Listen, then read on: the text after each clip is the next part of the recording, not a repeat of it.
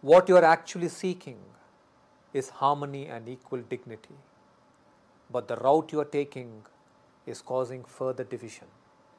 How does this work?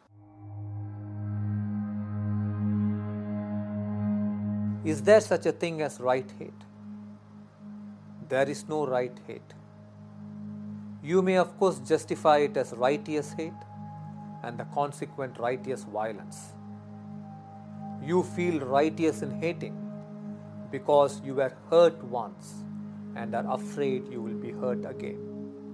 And hence you turn your hate and fear into violence.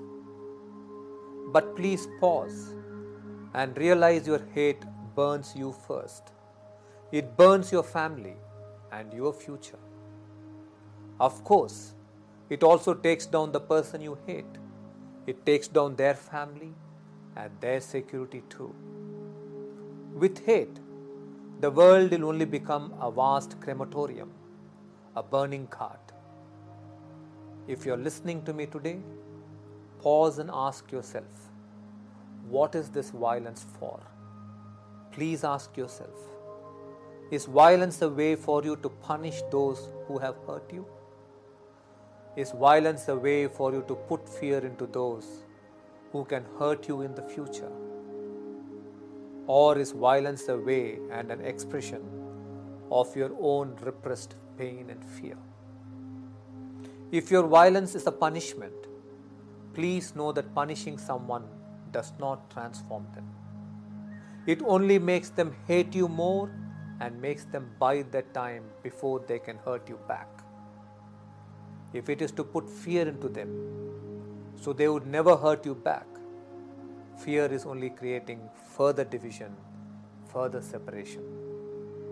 What you are actually seeking is harmony and equal dignity, but the route you are taking is causing further division.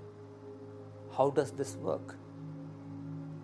If it is merely an expression of repressed hurt, expressing anger or hate can only give you momentary relief.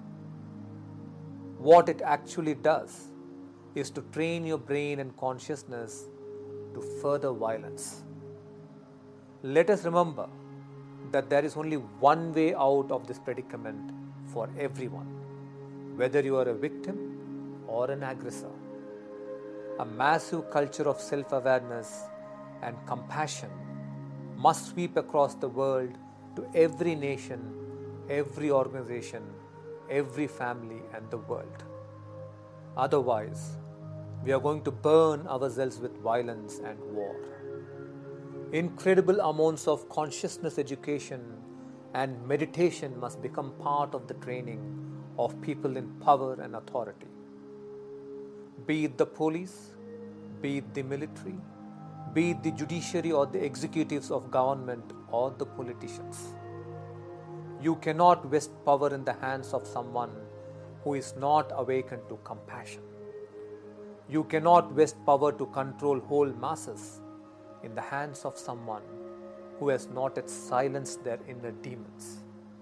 This needs work on an emergency basis we need to become conscious of our bias, our prejudice, our reactions to anything that is different from us, different from us in color, in appearance, in our belief system. You cannot crush someone's throat because they have more pigment on their skin, while nature gave less of that blessings to you. We need to realize that we have absorbed prejudice like sponges these prejudices have been flowing into us from generations and will continue to flow to the next generations too. This has to end now.